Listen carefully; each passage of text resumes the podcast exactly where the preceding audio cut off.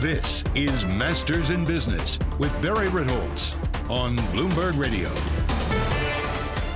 This week on the podcast, once again, I have an extra special guest, John Schlifske. He is the chairman and CEO of Northwestern Mutual, the insurance giant that's in the top 100 on the Fortune 500 list. Uh, they have over $31 billion in annual revenues, 2 trillion plus in life insurance products, and about $200 billion in investable client assets. Uh, this really is a fascinating conversation, not just about the insurance industry, but about how the entire financial services industry has changed over time, how it's become uh, more integrated, more holistic, how the concept of, you know, the insurance salesman out hawking policies is, is so outdated. Uh, John is really super knowledgeable about a variety of things within the industry.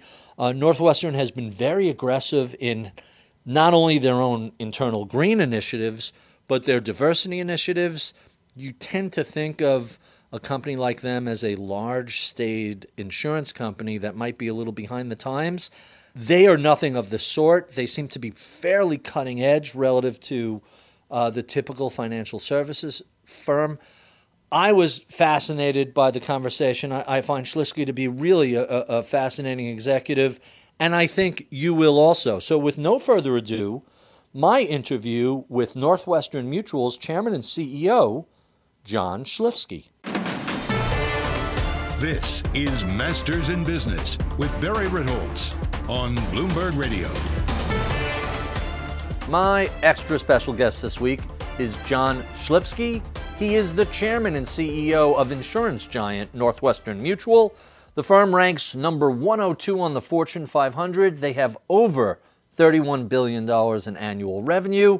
Northwestern has $309 billion in assets and $2 trillion in active life insurance coverage. John Schlifske, welcome to Bloomberg. Well, thanks, Barry. I'm glad to be here.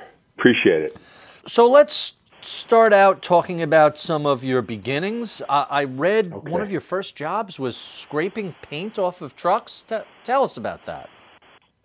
Well, my uh, yeah, my father owned a very small trucking company in Milwaukee, and so when I was 13, I had to start working there, and uh, I I basically did all the jobs none of the professional truck drivers wanted to do, including things like cleaning bathrooms and cleaning trucks and scraping paint off of things and stuff like that. So it was, uh, I think it was my dad's way of uh, want, making me want to go to college because I, I was a, you know, it was it was a lot of gritty and grimy work and. Uh, um, in a family business environment. So it was, it was a great experience, uh, and and it certainly taught me the value of an education. I'll tell you that. So, speaking of education, you go to college, you, you get an MBA, and it looks like pretty much right out of school. You started at Northwestern Mutual in 87. Was, was that your first job right out of school? No, I, my first job was with MetLife, uh, doing mm-hmm. similar things. Uh, so I graduated from business school, went to MetLife for four years, both in Chicago and in New York and uh, and then I got recruited to go to Northwestern Mutual, which is in my hometown of Milwaukee. So it seemed like a kind of a dream come true for me. And uh, so I start. Yeah. So then I did go to Northwestern Mutual, and that was 34 years ago. I can't believe it.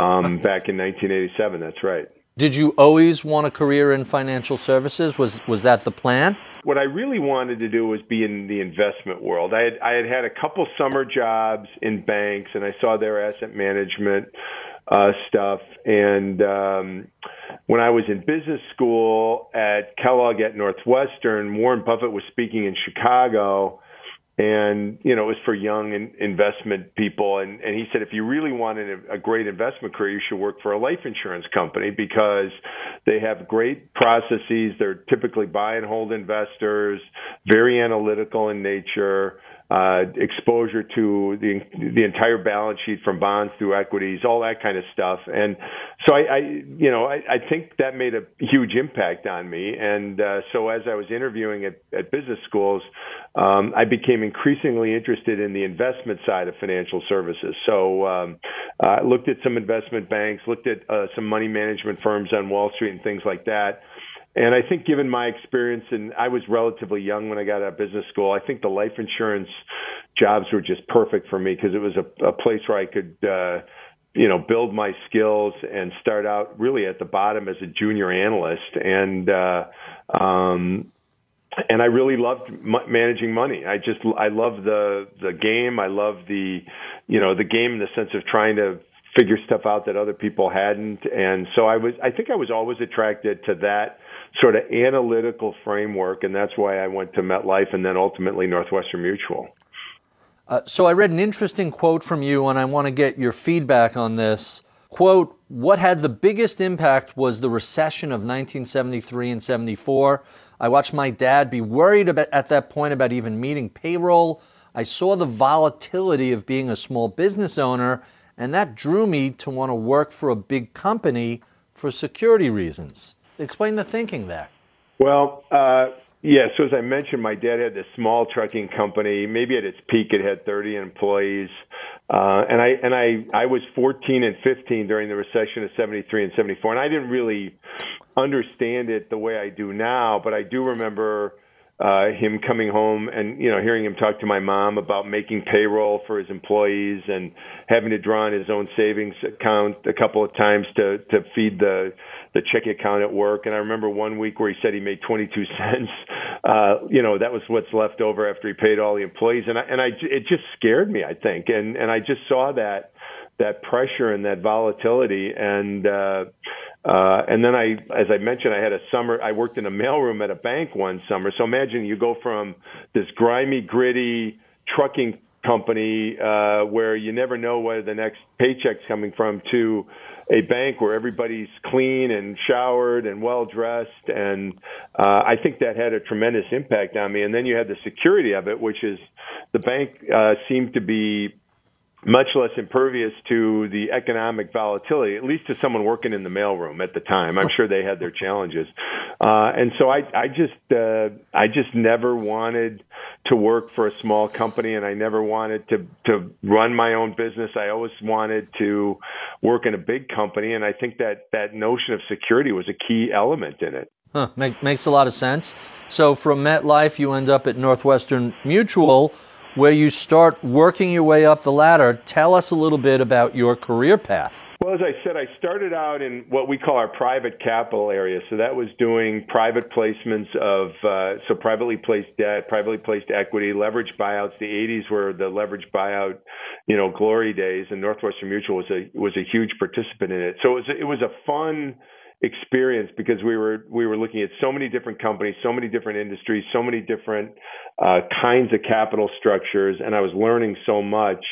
Um, so we had that growth in the company, and then I was I was growing as a as a professional. And one of the things I've always appreciated about Northwestern Mutual, and I think it's still true to this day, it was a true meritocracy. And and by that I mean that I always thought the people who got promoted, including me, obviously, uh, were were being rewarded for what we did, what we knew, how we were growing.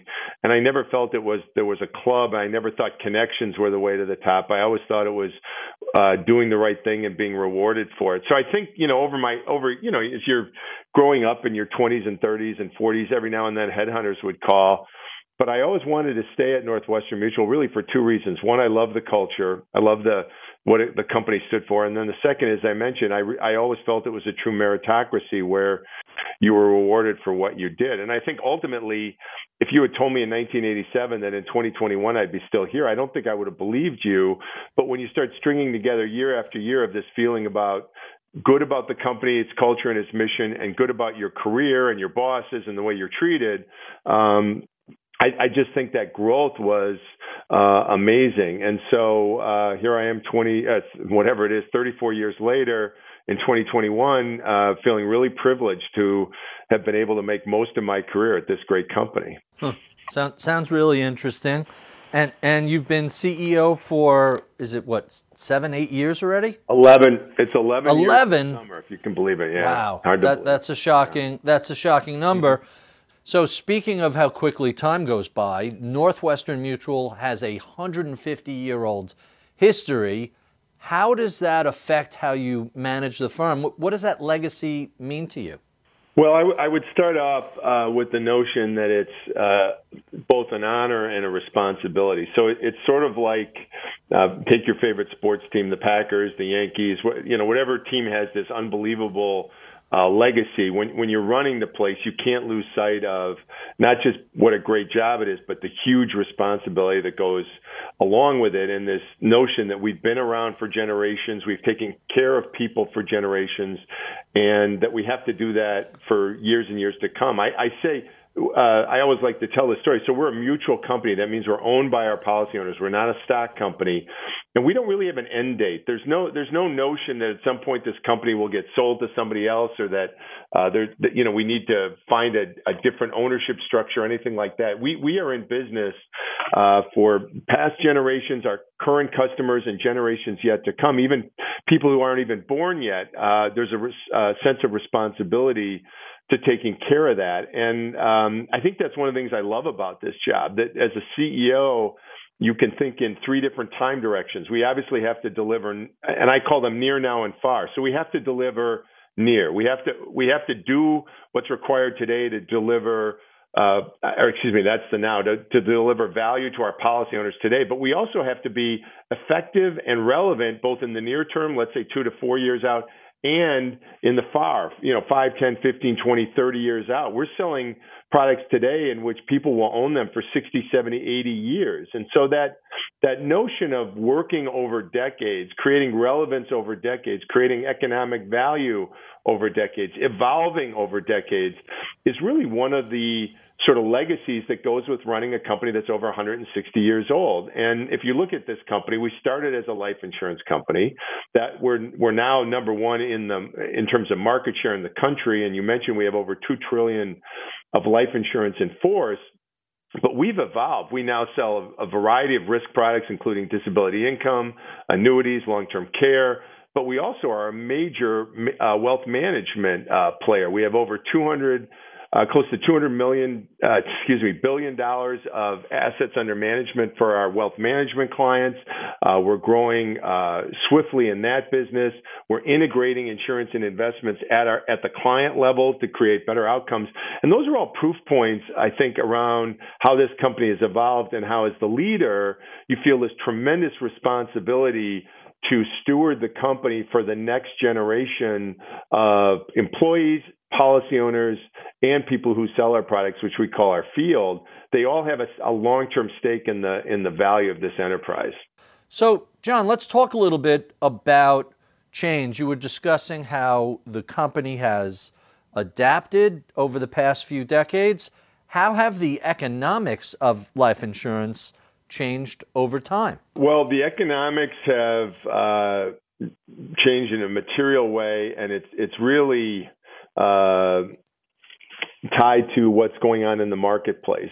In the marketplace, um, the fundamentals that create value for our policy owners haven't changed. It's how well the investment portfolio performs. It's what's your mortality experience. It's how persistent are the policies. How long do the policy owners keep their policies? And then ultimately, can you manage the expenses of the business and be a low cost provider? So those things haven't changed, and they're the core to creating value for our policy owners who happen to be our customers at the same time.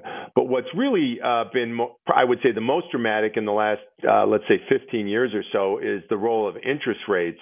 Um, they obviously have a huge impact on pricing when interest rates go down. The the cost of life insurance goes up, not necessarily the premium per se, but for permanent life insurance, a huge component of the value is the cash value that builds over time.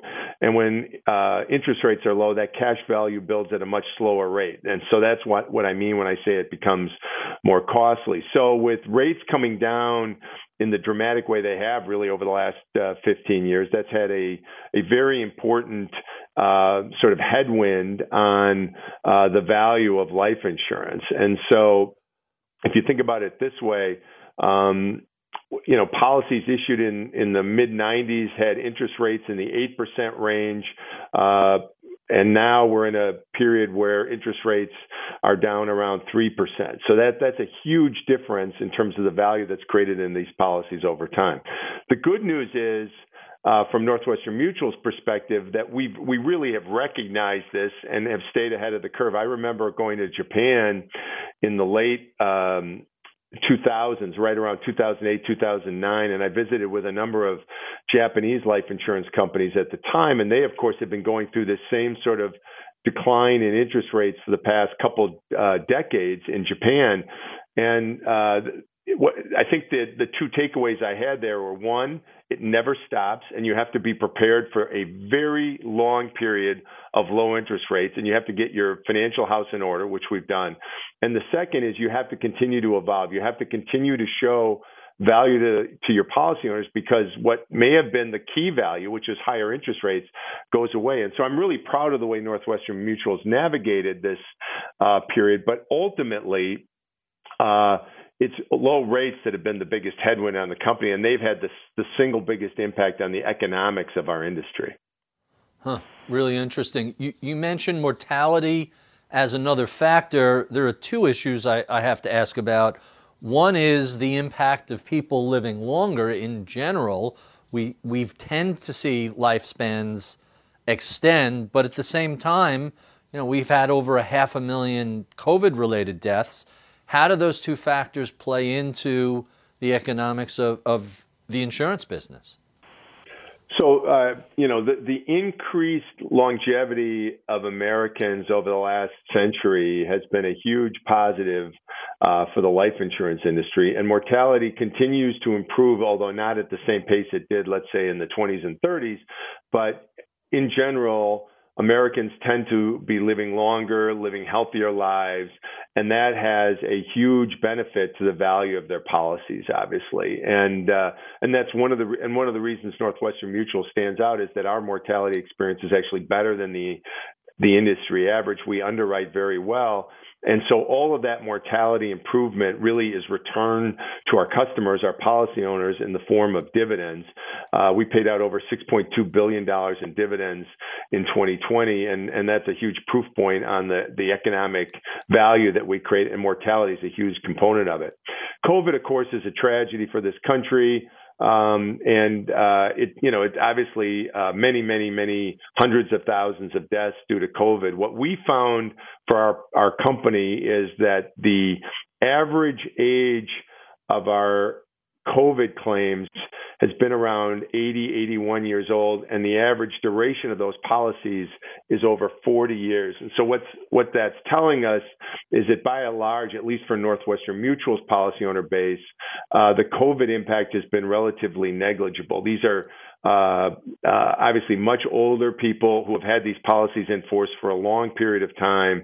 And if you look at sort of the difference, but you know, just in terms of death rates with COVID and who's dying versus, let's say, the Spanish flu back in the 1919, 1920 area, it tends to negatively impact much older people rather than much younger people. And so that's that's muted the mortality cost, let's say, at the mortality expense of COVID as it relates to our policy owner base. And so, as as we've told our board, uh, you know, we're in business to pay claims. We pay death claims because people need that. Uh, they, their families need it. Their loved ones need it. And we're proud to pay out our COVID claims. But at the end of the day, uh, it's been something that hasn't been nearly as bad from a financial perspective as many people thought a year ago today. So you had mentioned other forms of insurance like disability and, and long-term care. I know a number of other carriers have run into some problems with that. What seems to be the difficulties with those products? Is it is it they're just harder to price or did they simply underwrite the wrong group of people?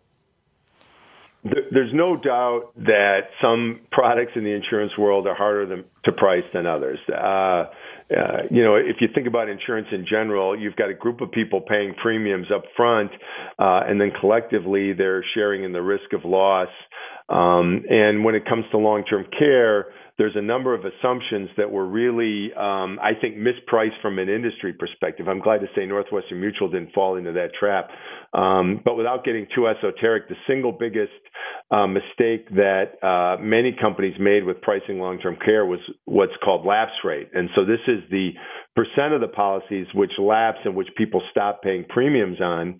And many long-term care products were basically uh, lapse supported pricing. In other words, they overestimated how many po- people would pay premiums for a while and then let the product lapse before any benefits were ever paid on it. And what the industry found out is that long-term care is in fact a product that pe- once people have, they don't want to give up because they know how near and dear it is to their financial security. And so, yes, the industry had some uh, rather significant um, mistakes when it comes to pricing that product. I'm, I'm proud to say that uh, uh, Northwestern Mutual uh, has been sort of much more um, conservative with our pricing. We have we don't do lapse supported pricing in the long term care market, and as a result, uh, we've had much better experience with our products. I do think long term care is an example of a product that is uh, um, what's the way to say it? It's it's people need that product. It's really really important for the uh, let's call it the average American to think about um, how they take care of their long-term expenses post-retirement. And uh, I always use the example: people have no problem insuring their home, uh, even in retirement after the mortgage is paid, because they can't imagine losing a physical asset to a fire or something like that. And yet, the odds of making a claim on long-term care are much higher than the odds of your house burning down in retirement. And yet, people don't assume that that risk is something they should insure against. And so, uh, long-term care insurance is a nece- I think it's a necessary product.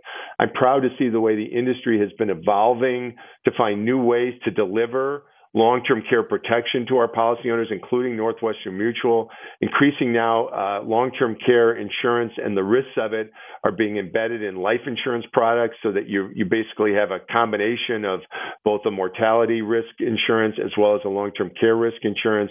And I think that's really important because at the end of the day uh, one of the biggest concerns people have is running out of money in retirement. And long term care is one of those events that can completely throw your financial plan for a loop and, and create un, you know, unforeca- unforecasted expenses, especially around things like Alzheimer's, memory issues, and so on. And so for our industry, to uh, uh, begin to come out with these hybrid products uh, rather than just standalone products that can create sort of these outcomes that people need is something that I think the entire industry should be, be very proud of. The other factor about these combo products that's interesting is it's, it's they're less likely to be mispriced the way standalone products are because the, the, the combination of your premiums over long term with the accumulation of uh, cash values in a traditional permanent policy uh, more than offsets some of the risk that goes with long term care. And so uh, I think you're going to see long term care insurance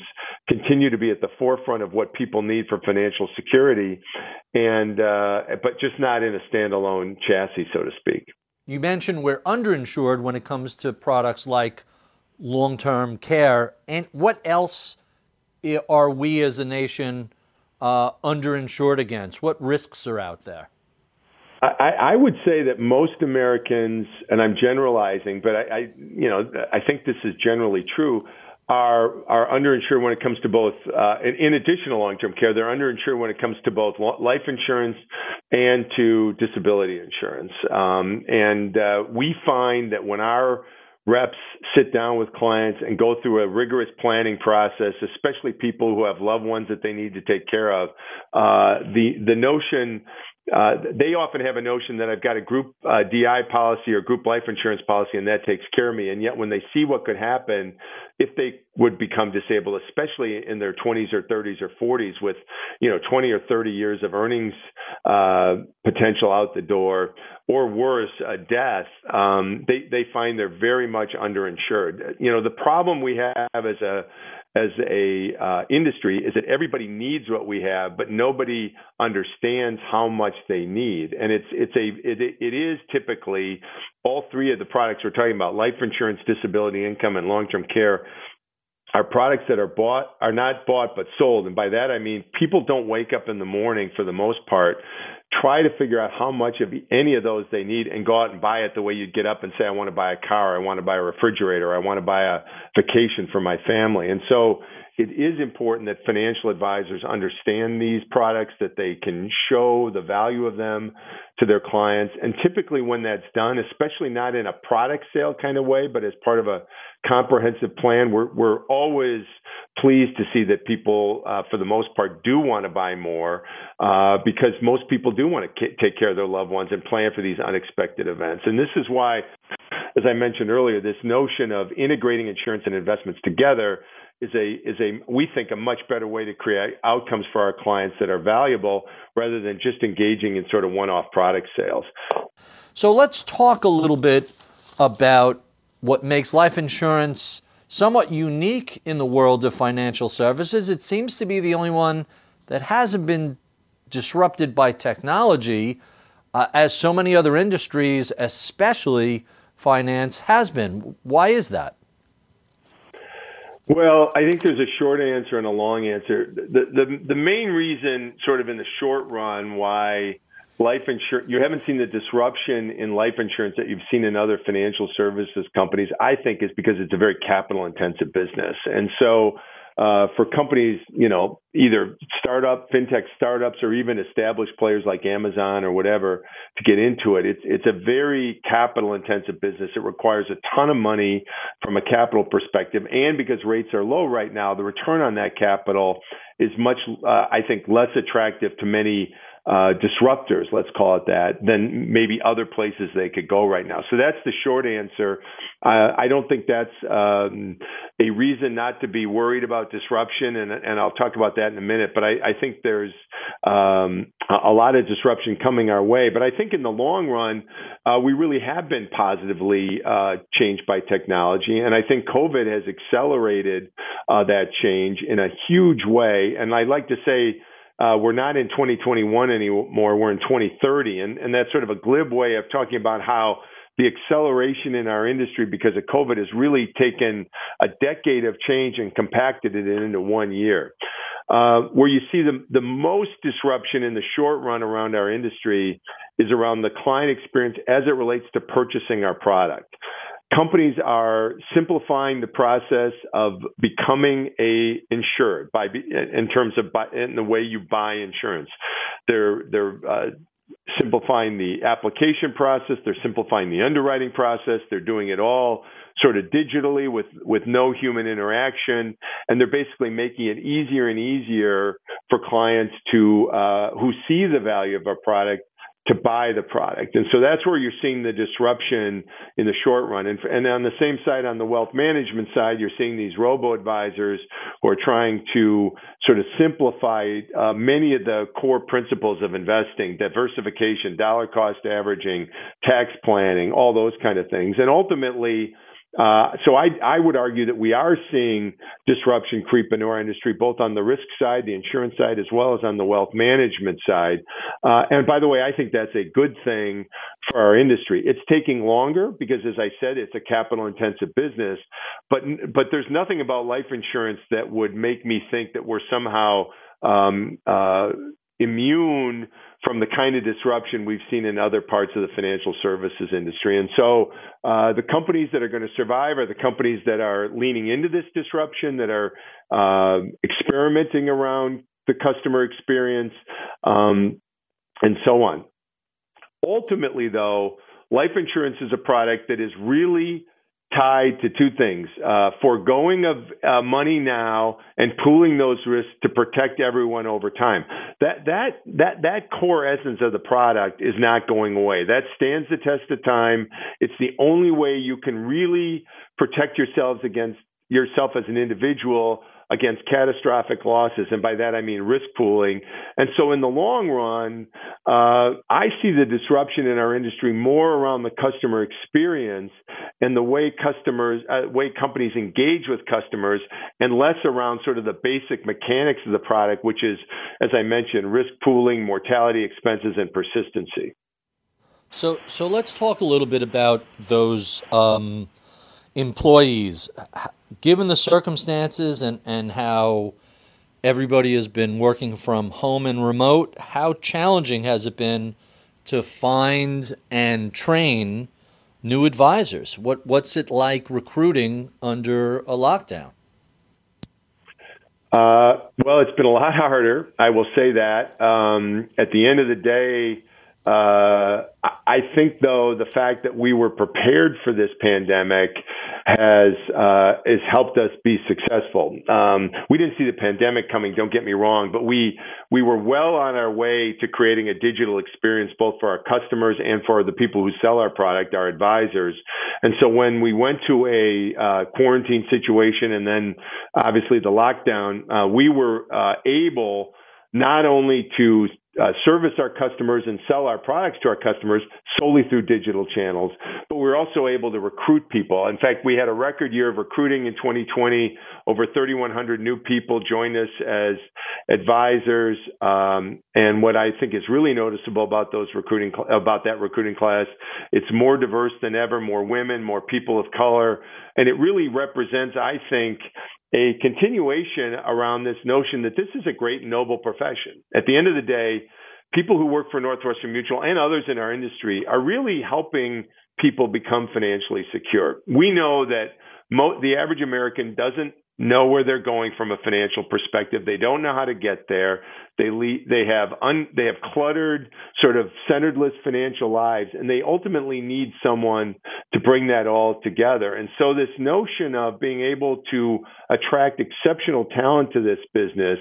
Uh, is not as hard as I thought it was going to be in a virtual world because of two things. This notion that we have the digital tools and because there's demand for what we do. We are not recruiting people to a dying industry. We're recruiting we are recruiting people to an industry that really has a really bright future because of this notion that most Americans have to provide their financial security to themselves. Think about it. My father's generation had a pension plan, the equity value in his house, and Social Security, and that's really all he needed in retirement to be financially secure. But it's much more complicated today, and and people are on their own. They're not getting sort of those corporate uh, defined benefit plans of you know from the days of old, and so this there is strong demand for what we do. And I think when you add all that up, uh, it creates an ability for us to recruit into it. And then you add to this notion what we call the abundance mentality, which is that people uh, support each other. People in our system, they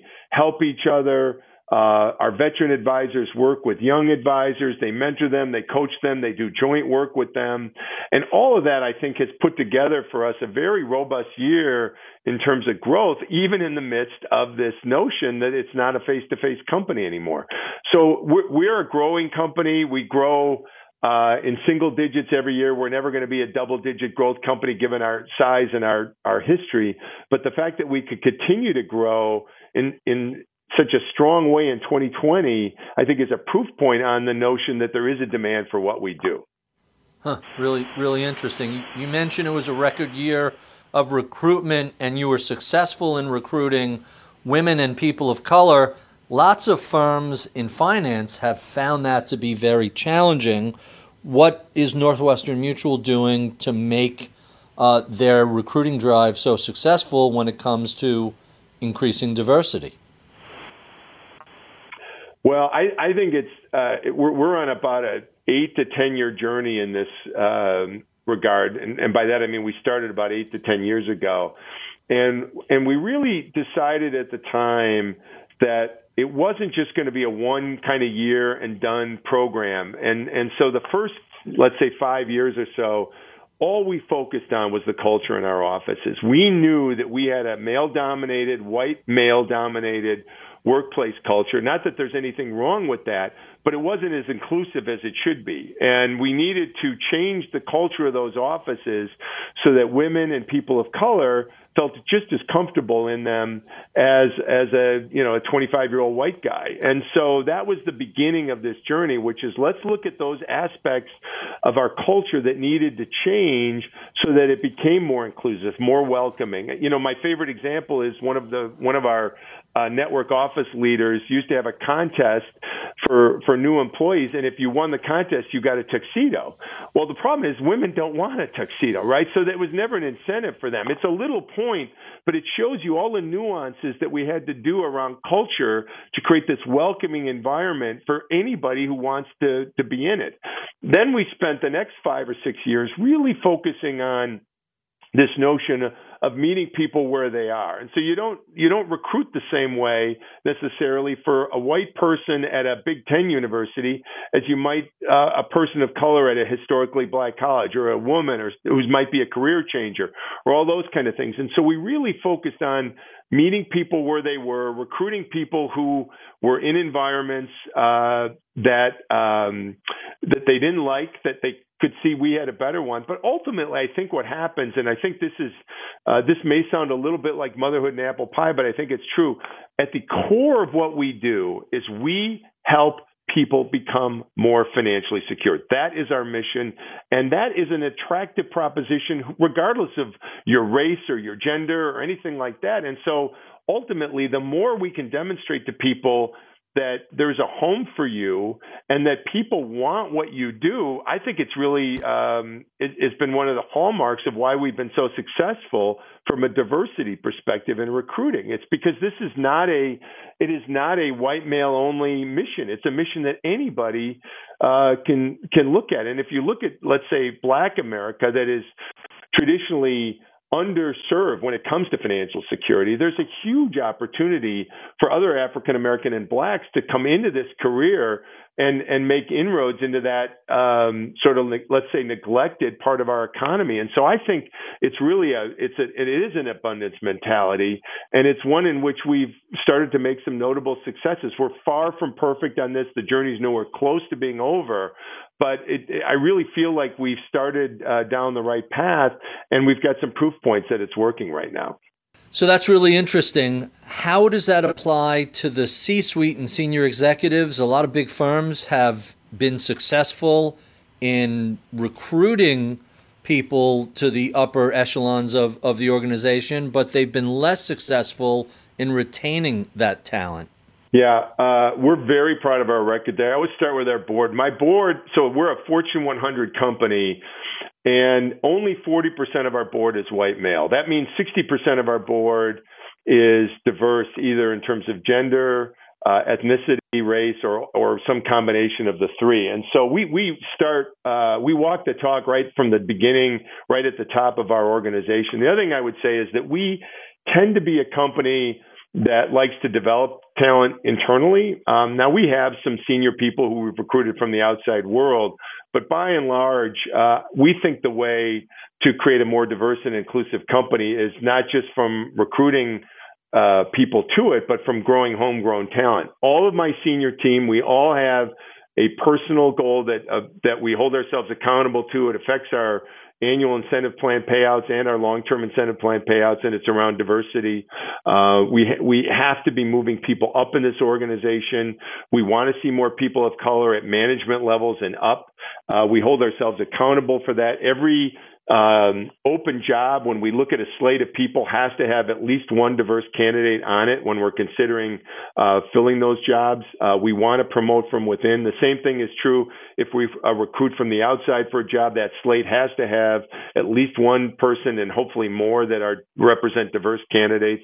So we walk the talk from the very beginning from a recruiting and promotion perspective, and then we have fairly elaborate, uh, what I would call support mechanisms. By the way, they're not perfect yet; they're getting getting better, but so that uh, people of color and women in our organization feel they have the same mentorship that maybe I had as a white male back in the 80s. And so I think, uh, and as, as we've talked about on this podcast, I've been here for 34 years. And when I look at our, our level, our management ranks, and I look at uh, the women and the people of color in it, you know, I'm very proud to say a, a disproportionate share of that is homegrown talent and uh, and I'm hoping they see the same opportunities I did, the same mission that I have, the same mission that we have going forward, uh, and and so I, I you know I, I do think we can we can hold on that talent. But I will say the other thing is that when someone recruits away uh, one of our black employees or or uh, let's say a woman, a senior woman, I take great pride in that because what it says to me is that we're developing talent that other people value and are hiring away from us. And just like uh, we lose white males to the recruiting process, sometime when we lose people of color and women, I view that as a proof point that we are growing talent that other people value. So I think that's that's just this whole ecosystem is from a diversity perspective is you it's not just one thing. It has to permeate your entire culture. It has to permeate your entire way of doing things. And as that happens the roots uh, take place. There's roots everywhere and you're not really dependent on one or two people staying in order to hit some sort of metric. So so let's talk a little bit about uh, the financial services world. One of the big themes has been the move away from the traditional wirehouses and towards more independent channels.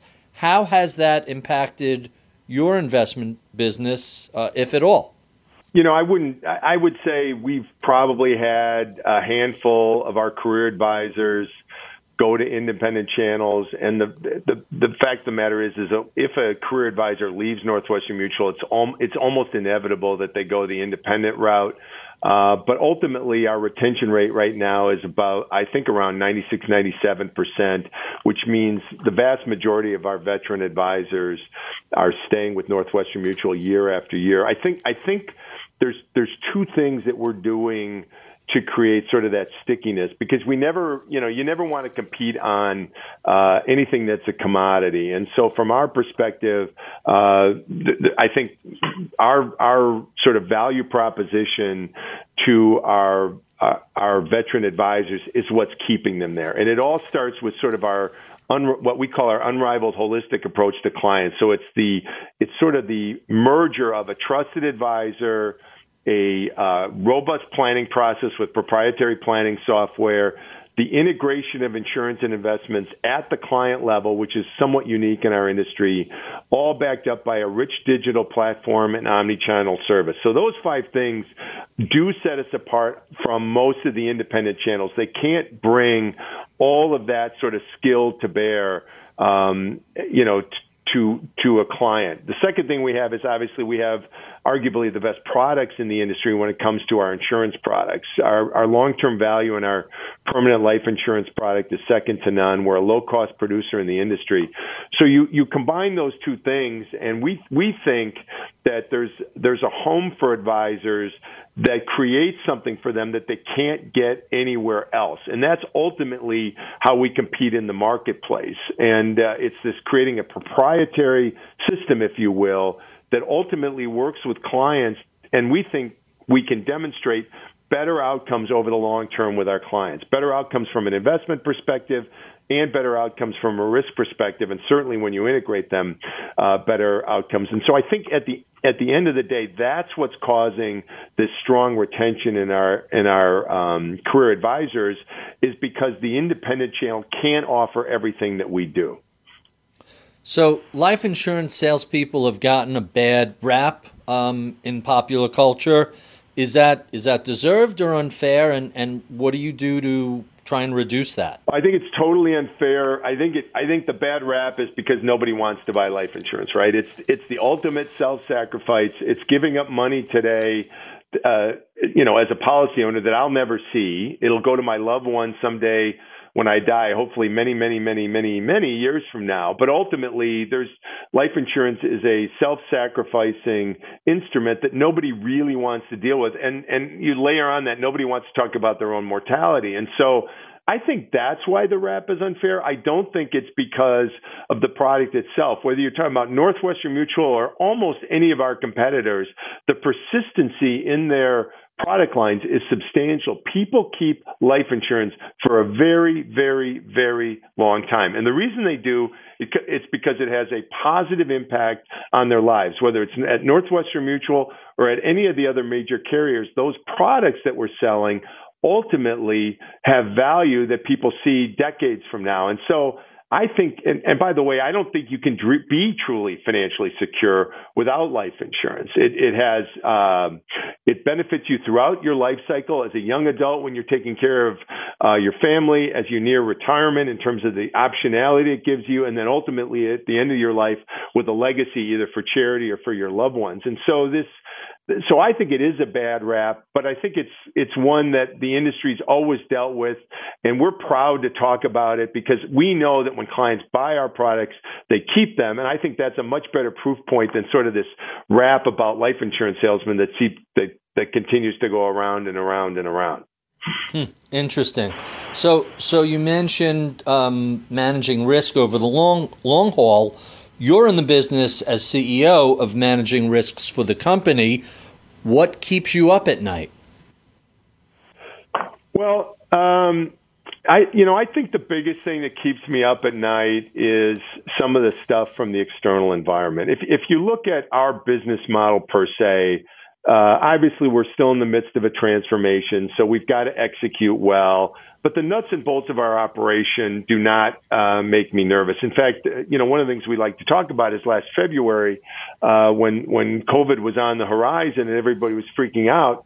We were very, very calm about it because we had done all the scenario planning uh, t- for both a pandemic and a stock market crash with low interest rates well in advance of last February and March. It's not, by the way, it's not because we knew that was coming this, this past year. It's because that's what we do to make sure that we're always in operations for decades to come. And so I don't really lose sleep over the nuts and bolts of our operation. Where, where I get nervous is about, um, a lot of the things going on uh, from a federal government perspective. I think we're in the midst of one of the biggest experiments we've ever seen in terms of government spending uh, and mon- modern monetary theory.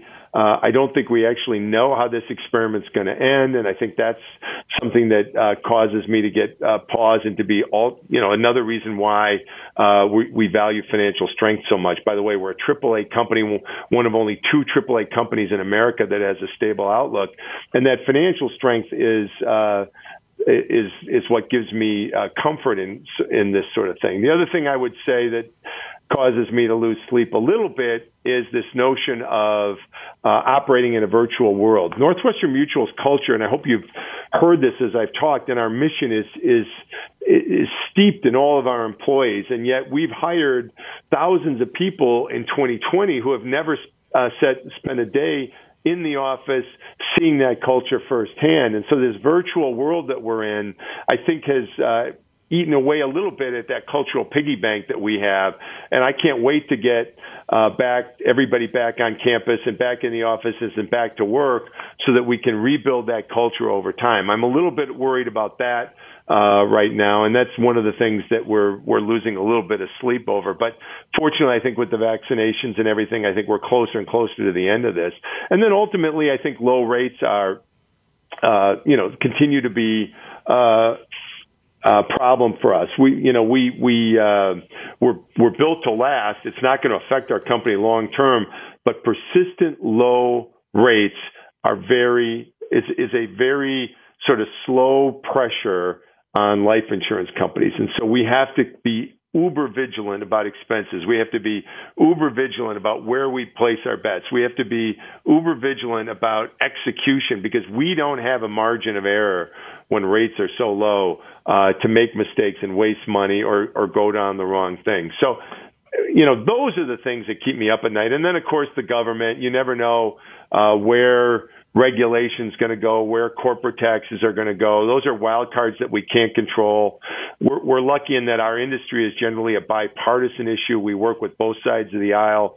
And so when there's a new administration, we've got to build new relationships with the administration. But generally speaking, uh, our relationships in uh, Congress and in, you know both in the House and the Senate are strong, but you never know what's going to happen there, and that's a wild card. I think that almost ev- any business has to uh, worry about. So generally speaking.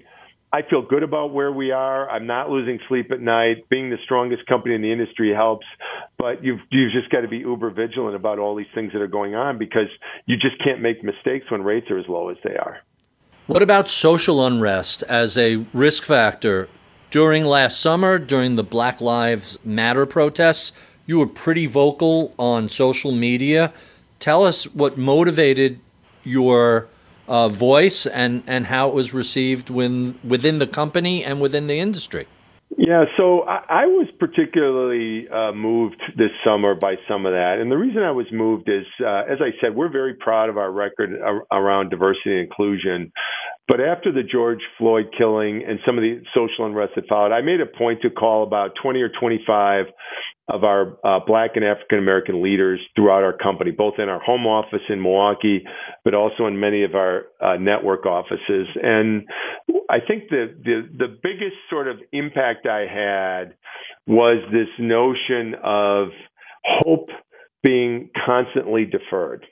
And it's it's this notion, and not just at Northwestern Mutual, but from a societal perspective. And it's so this notion of as a black professional in this country, you hope things are better. You hope you're getting to a point of full equality and things like that, and yet those those hopes get deferred because of some of what we what we saw. And so those conversations combined with what we saw going on around the country really had an impact on me in a in a way that I honestly didn't think that they would. And so I knew that there was a lot of work to do. What what I'm proud of in terms of the way Northwestern Mutual approached it is that we didn't just issue press releases and we didn't just donate money to this cause or that cause. Those are easy things. I'm not saying they're bad things, but they're easy. But what I'm really proud of is the hard work that we did. So we for, we formed a task force that I chair. Uh, we call it Sustained Action for Racial Equality, and and the I think the two key words in that are sustained action. We decided not to just do something that sort of met the summer um, unrest head on, but something that we could be proud of 5, 10, 15 years from now. And we have a strategic roadmap. We're investing in our communities. We're investing in our culture. We're investing in financial literacy for African Americans and blacks. And we're investing in the professional development of uh, uh, blacks and African Americans, not just at our company, but in our communities. And I think that kind of work is is what I'm proud of because ultimately, um, and I I tell this story, you know, in sort of a, a fast way, but you can approach diversity and inclusion with your left brain or your right brain. If you're, let's say your left brain's the analytical side, America is becoming more diverse. Okay. The notion that you can be a thriving, relevant company just catering to white Americans is crazy from a, just a purely objective perspective. So, regardless of your feelings on this, there's a strong business case to be made uh, to, for diversity and inclusion. But from the right the right side of your brain, the more empathetic and emotional side, as I say, it's the right thing to do. We have a mission to make people more financially secure. That mission doesn't include labels like white or black or Hispanic or male or female. And so we, we this this notion of doing the right thing for people who feel like their hope has been deferred too long fits right into the mission of this company and there's no way we can't be just as good as that at that as we are as it comes to wealth management or risk products and so uh, this is a skill that we're going to build. It's a skill that Northwestern Mutual is going to be world class at, and it's something that I'm proud that started. It's too bad it had to start because of uh, a killing and social unrest, but maybe that's one of the, the bright spots in this that ultimately it's going to lead to something that's much bigger and better than anything that was going on before. Hmm, really, really interesting. Um, a couple of years ago, you guys built a brand new headquarters. Uh, gee, it's about five years ago. Um, I know there was uh, an element of sustainability in that new um, HQ. Tell us about Northwestern Mutual's sustainability efforts.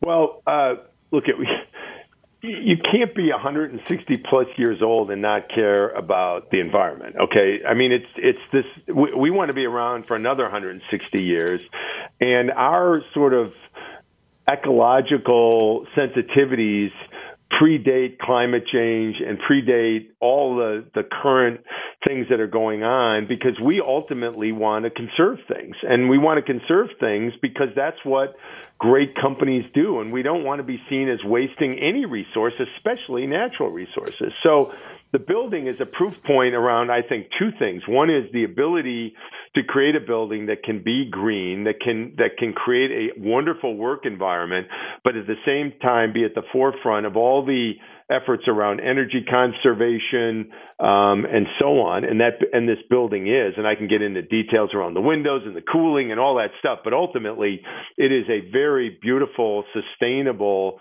in, uh, structure uh, that has a great work environment as as part of it. But the other thing that's interesting, and this isn't right to your question, but it ties into your previous question, is when we built that building, we committed to the city that we would have uh, a large portion of the work done by minority contractors. And that's another form of sustainability that doesn't necessarily tie right to the um, to our climate or our, or our ecological uh, resources, but by using minority contractors on a you know a half billion dollar building, we were able to create sustainability for them. They were they were building skills, they were building financial resources, they were building a resume, a pedigree around this kind of really important work. And so I think the sustainability of that building isn't just from an uh, from an ecological perspective, but also from what we did as it relates to minority contractors and their ability now to go forward. And as you've seen other construction in Milwaukee develop, our new Fiserv Forum where the Bucks play, other major office buildings,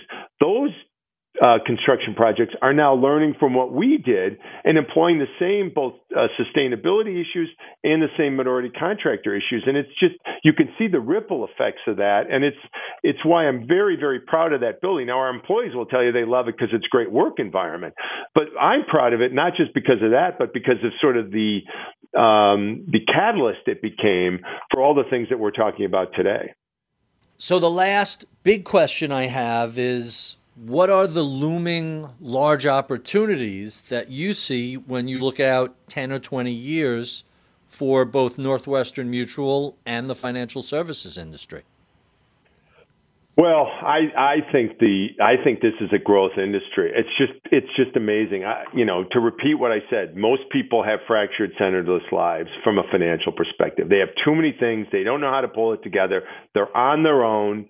They're pioneers in the sense that there's no uh, way, you know, agreed upon way to do it. They don't know where they're going financially. They don't know how to get there. They need someone to help them, uh, and and it's it's unbelievable the demand that's out there. Now it's latent demand, and by that I mean people don't necessarily know exactly how to get what they want. You know, Henry Ford had that famous uh, saying if I asked people what they wanted, they would have said faster horses because they didn't see the the view the value of a car. And I think our industry faces that a little bit. People want financial security. They want to make sense of their financial lives. They want someone to pull it all together for them and make sense of it, but they don't necessarily see the way to do that is through a trusted advisor planning and the integration of risk and investment. So that's our job. Our job is to show people the way to get to financial security. But but people are underinsured. People don't know how to save for retirement. People don't know how to take care of themselves financially, and uh, it that that issue, the financial literacy in this country is, I would say, below average for where it should and could be. And so I think the uh, opportunity for our company and for others like us is is absolutely um, unbounded. I mean, I, I really believe we're a growth industry. Now we're going to grow at single digits, as I said. We're not going to be the 20% year over year thing because this is hard work. You've got to engage clients one at a time. You've got to meet with them and do the planning, the rigorous planning that they need and show them the way forward. But I, as I see more and more companies shift away from sort of this product oriented sell where I just want to sell a product and move on to forming these lifetime relationships with clients and get them to have the outcomes they want, not the products they want, but the outcomes they want, I think our industry is going to continue to shine. And, uh, so I, I, am actually quite optimistic about uh, our future. I'm, I'm 62 years old. We have a mandatory retirement po- uh, policy here at 65, so I've got three years left with this company. And it, it, I, I feel melancholy about that because I think our brightest days are ahead of us. I just think there's so much opportunity in this country to help people become more financially secure, and it's it's very exciting. And then when you overlay how we're using technology to improve the customer experience, to make it more to make it frictionless, more seamless, better for our clients. Um, I think I think this is is a is a bright future, and so as this company does both perform and transform at the same time, I think we are just having the, one of the brightest futures that we've ever had as a company. And I'm really proud that we can deliver performance in the here and now, but at the same time build out this customer experience platform that's going to ensure relevance for years and years and years to come. Hmm. So, so here's an unanticipated question and a little bit of a curveball. Uh, I didn't realize Northwestern Mutual had a mandatory 65 year retirement age. Have you even begun thinking about what you're going to do in retirement, or maybe that's the wrong word, post Northwestern Mutual? Well, uh, I haven't really started thinking about it, to be honest with you. I, I've still got a lot to do here, and uh, I'm really excited about what I want to do, and it's a full time job. Um, you know, in, in my heart, uh, I think I'd like to teach after uh, Northwestern Mutual, um, but I haven't put much thought into it beyond that. But some sort of uh, graduate business school environment where I could talk about all that I've learned and share it with people would be really fulfilling. And I think I get much more sort of joy out of that than a than a second gig somewhere in corporate America, anything like that. So. Uh, uh, but I, I, as I said, I've got uh, plenty of time. I mean, Joe Biden and I are going to uh, end our terms at about the same time. I'm sure he's not thinking about retirement, and neither am I. I've got a lot to do here. We've got a great team, and, and I really want to focus on delivering in the here and now. Great answer. Let's jump to our favorite questions that we ask all of our guests. Uh, starting with, what are you streaming these days? Tell us what's keeping you entertained uh, during this work from home era, either Netflix or Amazon Prime or whatever podcast or audio you might be listening to. What's keeping you uh, busy these days? Well, I would say uh, that from a streaming perspective, except for The Crown, uh, my wife and I don't do much of that stuff. I, I when I am uh, winding down, uh, I'm much more about reading books than I am about streaming. But I will say we got sort of addicted to the the series The Crown and uh, love it. My mother's English. I went to English. I went to England every summer to visit my grandmother.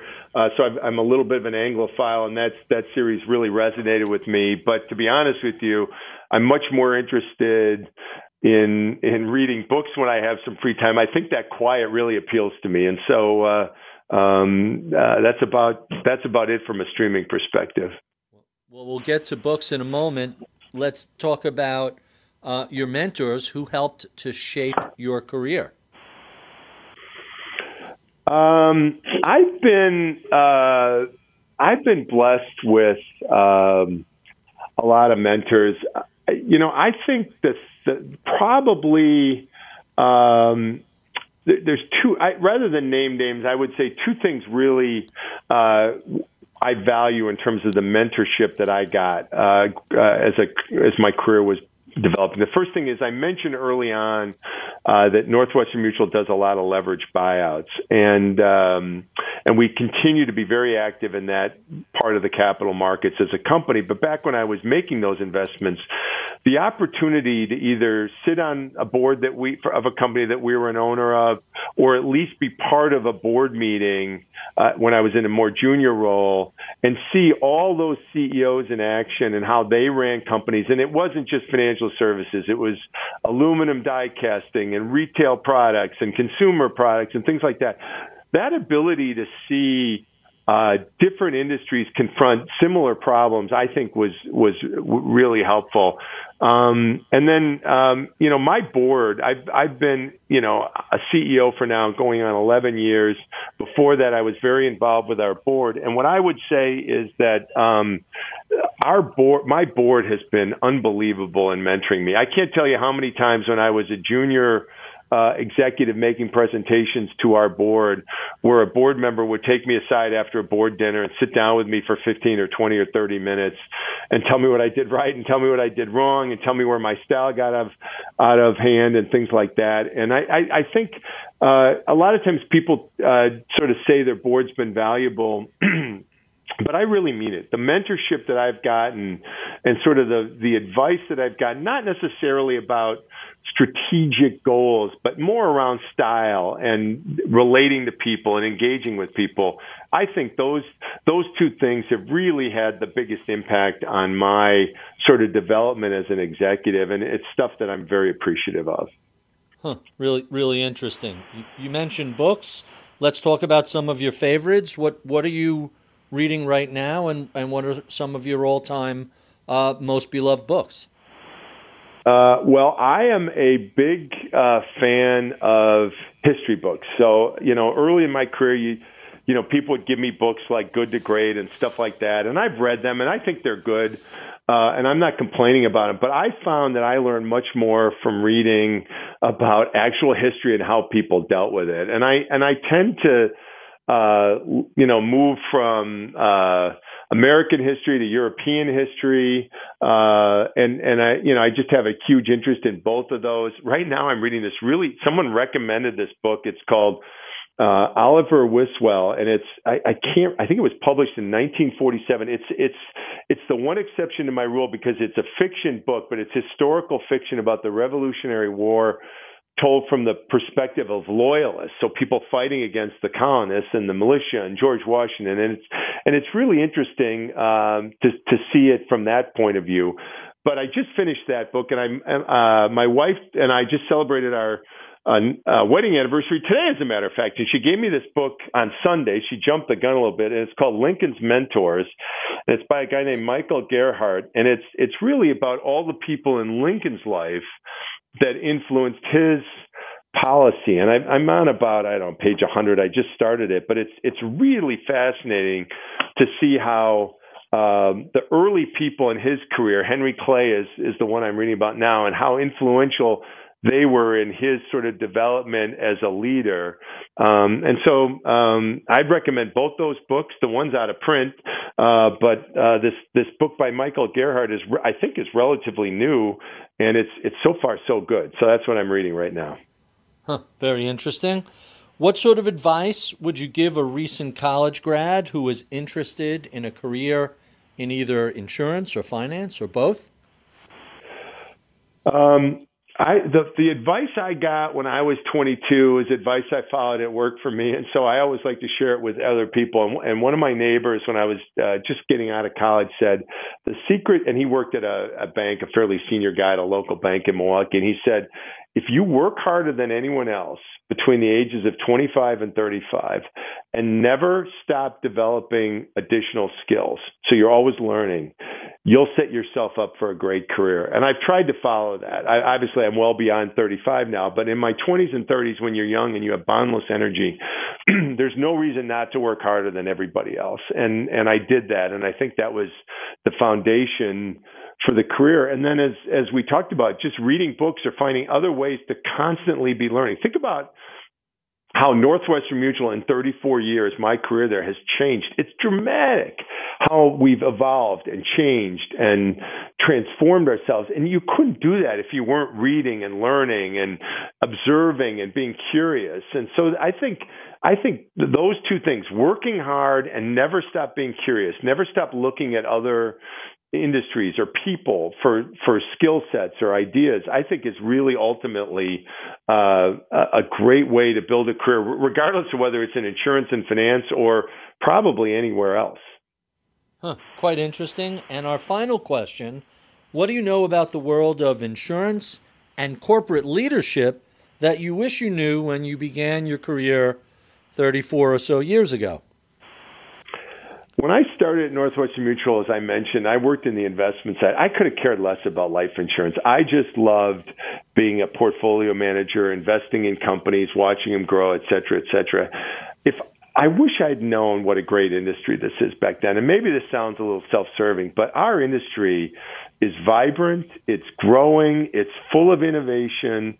And I think sometimes uh, people aren't attracted to it because they think it's kind of boring and old and stodgy, and it's really not that. And I wish I'd known more about that. I probably would have paid more attention to things going on around me rather than just hunkering down and doing the investment stuff. And uh, um, from a leadership perspective, um, you know, I'm still evolving there, but ultimately what I've really learned about leadership that I didn't know back then is that it you you have to have uh, both a keen um, intellect and strategic mind, but you also have to have high emotional IQ, emotional quotient. And I and I really, when I was younger, I thought, wow, if I have a good idea and I explain it, uh, everyone will just buy into it and start working there. And I totally under appreciated how much how important it is to engage with people not just on an intellectual level but on an emotional level so that there's so that they know that you care about them. They know that the reason you have this idea is not for selfish reasons but it's for the good of the organization. They they believe that what you're doing isn't just for personal aggrandizement for the but for the for the good of the organization. I don't think i really appreciated that 15 or 20 years ago. Maybe even 10 years ago i didn't appreciate it. But as i you know as i as i've been in this job longer I, you just can't underestimate the the value of both of those things being integral to actually moving something forward. Thanks, John, for being so generous with your time. We have been speaking with John Schlifske. He is the chairman and chief executive officer of Fortune 100 company Northwestern Mutual. If you enjoy this conversation, well, check out any of our previous 400 interviews. You can find those at iTunes, Spotify, or wherever you get your podcast fix. We love your comments, feedback, and suggestions. Write to us at mibpodcast at bloomberg.net. You can sign up for my daily reads at ritholtz.com. Check out my weekly column on bloomberg.com slash opinion. Follow me on Twitter at ritholtz. I would be remiss if I did not thank the crack staff that helps put these conversations together each week. Marufel is my audio engineer. Atika Valbrun is our project manager. Michael Boyle is my producer. Michael Batnick is my head of research. I'm Barry Ritholtz. You've been listening to Masters in Business on Bloomberg Radio.